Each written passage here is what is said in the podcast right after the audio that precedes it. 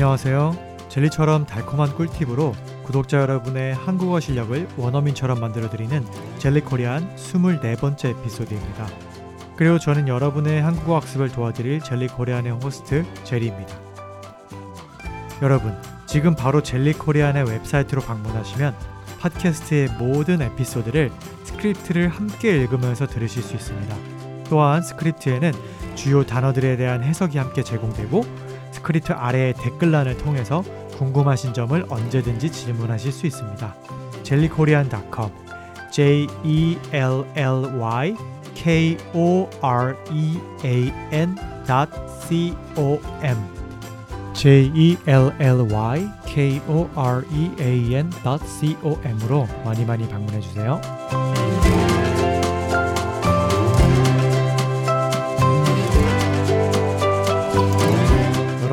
친구들끼리 내기하는 걸 좋아하시나요? 진짜로 돈을 걸고 하는 내기 말고요. 그냥 재미로 하는 시합 같은 거요. 예를 들어 테니스, 농구, 포켓볼, 다트 같은 스포츠 경기나 보드 게임, 컴퓨터 게임 등으로 누가 이기는지 겨뤄보는 거예요. 물론 큰 돈이 오가는 도박은 아니더라도 지는 사람이 식사를 산다거나 다 같이 마신 술값을 진 사람이 혼자 낸다거나 그 밖에 다른 종류의 벌칙이 있을 수 있죠. 내기는 보통 벌칙이 주는 재미로 하는 거니까요. 그리고 이런 내기를 하다 보면 사람마다 갖고 있는 다양한 성격과 특징들이 도드라지는 광경을 심심치 않게 볼 수 있는 것 같아요. 승부욕이 강해서 계속 지면서도 자꾸만 재경기를 요구하는 성격도 있고 이런저런 핑계를 대면서 패배를 인정하지 않는 유형의 사람도 있겠죠. 또 사실은 엄청 잘하면서 일부러 져주는 착한 친구도 있을 수 있고요. 그게 바로 접니다. 농담이고요. 저는 스포츠 쪽에 딱히 승부욕이 있진 않은 사람이라서 친구와 어떤 경기를 하게 되면 이겨도 그만이고 저도 그만이다라고 생각할 때가 많아요. 이겨도 그만, 저도 그만이라는 표현은 관용구입니다. 이기든 지든 별로 신경을 쓰지 않는다는 뜻으로 해석하시면 좋아요. 승부가 어떻게 갈리든지 간에 좋거나 나쁠 게 없다. 결과가 딱히 어떻게 되어도 상관없다라는 뜻을 가진 표현법이죠. 아무튼 저는 이겨도 그만, 저도 그만인 유형의 사람인데 모든 사람이 다 저와 비슷한 건 아니잖아요. 젤리 코리안 구독자 여러분은 내기를 할 때 어떤 유형의 사람이 되는 것 같으세요? 혹시 승부욕이 엄청 강한 사람은 아니신가요? 오늘의 한국어 원어민 표현은 이렇게 친구와 내기를 할 때 혹은 꼭 내기가 아니더라도 어떤 시합 같은 걸 해서 승부를 가릴 때 쓸 수 있는 표현입니다. 특히 승부욕이 강해서 패배를 인정하지 못하는 친구에게 쓰면 딱 좋은 표현이죠. 오늘의 젤리 팁은 밑밥을 깔다입니다. 밑밥을 깔다. 사실 밑밥이라는 것은 원래 낚시 용어라고 합니다. 밑밥을 국어 사전에 검색해 보면 물고기나 새가 모이게 하기 위하여 미끼로 던져주는 먹이라고 설명이 나와요. 그리고 동사 깔다는 여러 가지 의미가 있는데 여기서는 바닥에 펴놓다의 의미로 쓰였죠. 바닥에 펴놓다. 즉, 국어 사전을 토대로 밑밥을 깔다를 디테일하게 풀어서 말해보면 물고기나 새가 모이게 하기 위하여 미끼로 던져주는 먹이를 바닥에 펴놓다가 되겠네요. 대체 이게 무슨 뜻을 가진 표현일까 싶으시죠? 밑밥을 깔다라는 표현은 사실 원문 그대로 해석하시면 안 됩니다. 요즘에 한국 사람들이 뜻을 조금 변화시켜서 쓰고 있기 때문이에요. 그러면 오늘의 표현에 대해서 이해를 쉽게 할 수 있도록 밑밥을 깔다를 실제 사용하는 대화문을 들어볼까요? 제리야, 오늘 플스방 가서 위닝 11 한판 할까? 좋지. 가자 가자. 오랜만에 재밌겠다.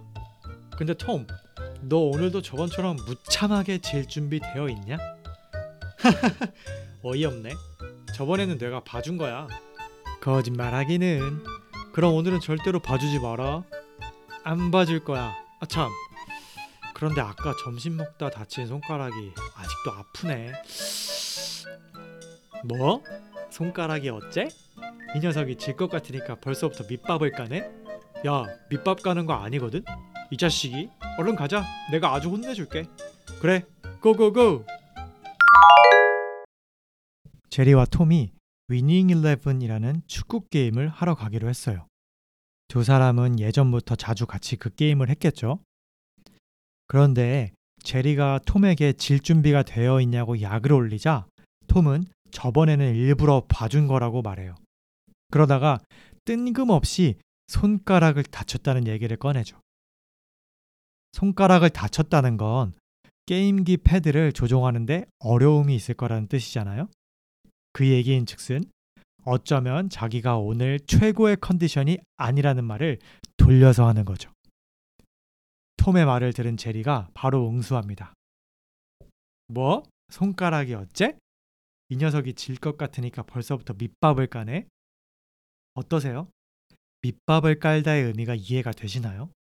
밑밥을 깔다는 핑계를 대다라는 표현과 비슷하게 쓰입니다. 경기에서 질 것 같으니 내가 질 수밖에 없는 이유를 핑계로 대는 것을 밑밥을 깔다라고 하는 거죠. 정리하면 한국인들은 승부를 가리는 상황에서 누군가가 패배에 대한 핑계를 대면 밑밥을 깔다를 써서 이런 말을 하곤 해요. 야, 임마. 밑밥 깔지 마라. 너 지금 밑밥 까냐? 얘는 자신 없을 때는 치사하게 꼭 밑밥을 깔더라? 남자답게 정정당당하게 해. 참 재미있는 표현 아닌가요? 그리고 혹시 예문들을 들으면서 친한 친구 사이에서만 쓰는 표현이라는 것도 눈치채셨을까요? 맞아요. 친하지 않은 사이에서는 당신 지금 핑계를 대고 있네요 하면서 지적하는 일은 애초에 없을 테니까요. 그런데 오늘의 표현, 밑밥을 깔다가 핑계를 대다 외에도 조금 다른 용도로 쓰일 때도 있습니다.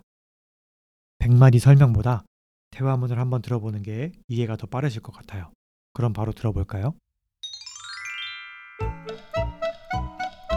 아빠, 인도가 그렇게 음식이 맛있고 볼거리가 많대요. 그래? 네, 역사가 깊은 나라잖아요. 인도가 역사가 깊은 나라이긴 하지. 그래서 배낭여행의 끝판왕이 바로 인도라던데요? 그러냐? 네. 게다가 비수기에는 인도행 직행 항공권이 100만 원도 안 한다던데요? 현지 물가야 당연히 저렴하고요. 안 돼. 응? 안 된다니 뭐가요? 너 지금 인도 여행 가고 싶어서 허락해 달라고 밑밥 가는 거잖아. 절대 안 돼. 아, 아빠 보내주세요. 아빠와 아들의 대화였죠. 인도로 배낭여행을 가고 싶은 아들이 인도 여행의 좋은 점을 슬며시 하나씩 얘기를 합니다. 그런데 얘기를 듣던 아빠가 갑자기 안 된다고 하죠. 여행을 허락해 줄 수 없다고 말해요. 그 다음 아빠의 대사에서 오늘의 표현이 등장하죠. 너 지금 인도 여행 가고 싶어서 허락해 달라고 밑밥 가는 거잖아. 절대 안 돼. 어떠세요? 이때 밑밥을 깔다는 핑계를 대다라는 의미보다는 다른 의미에 가까운 것 같죠? 이때 쓰인 밑밥을 깔다는 사전 작업을 하다 혹은 물밑 작업을 하다의 의미로 생각해 볼 수 있습니다. 먼저 사전 작업을 한다는 것은 어떤 일을 본격적으로 시작하기 전에 미리 조금 준비를 해놓는 것을 말해요. 그 일이 실제로 시작되었을 때 더 잘 되도록, 더 잘 성공하도록 미리 조금 준비를 갖춰놓는 것을 말이죠. 그리고 물밑 작업을 하다 역시 사전 작업을 하다와 거의 비슷한 뜻인데요. 어떤 목적을 이루기 위하여 겉으로 드러나지 않도록 남들에게 보이지 않게 은밀하게 하는 작업이라는 뜻이거든요. 예문에서 아들이 인도 여행의 좋은 점 여러 가지를 먼저 아버지에게 얘기한 것이 바로 사전 작업이죠. 그렇지만 우리의 위대하신 아버지들은 아들의 속마음을 단박에 눈치채는 능력들이 있으시죠. 아들이 허락을 구하기 위해서 밑밥을 깔고 있다는 것을요. 오늘은 한 가지 표현으로 두 가지 용법을 배워봤어요. 핑계를 대다 대신에 밑밥을 깔다를 쓸 수 있다는 걸 배웠고 사전 작업을 하다 대신에도 밑밥을 깔다를 쓸 수 있다는 걸 배웠어요. 교과서에 나오는 다소 평범한 표현보다 이렇게 한국어 원어민들이 즐겨 쓰는 표현들을 알아갈수록 한국어 원어민처럼 말하기에 한 발씩 가까워져 가는 것 같지 않으세요? 네, 제가 지금 여러분께 별 다섯 개 리뷰를 남겨달라고 부탁하기 위해서 밑밥을 까는 거랍니다.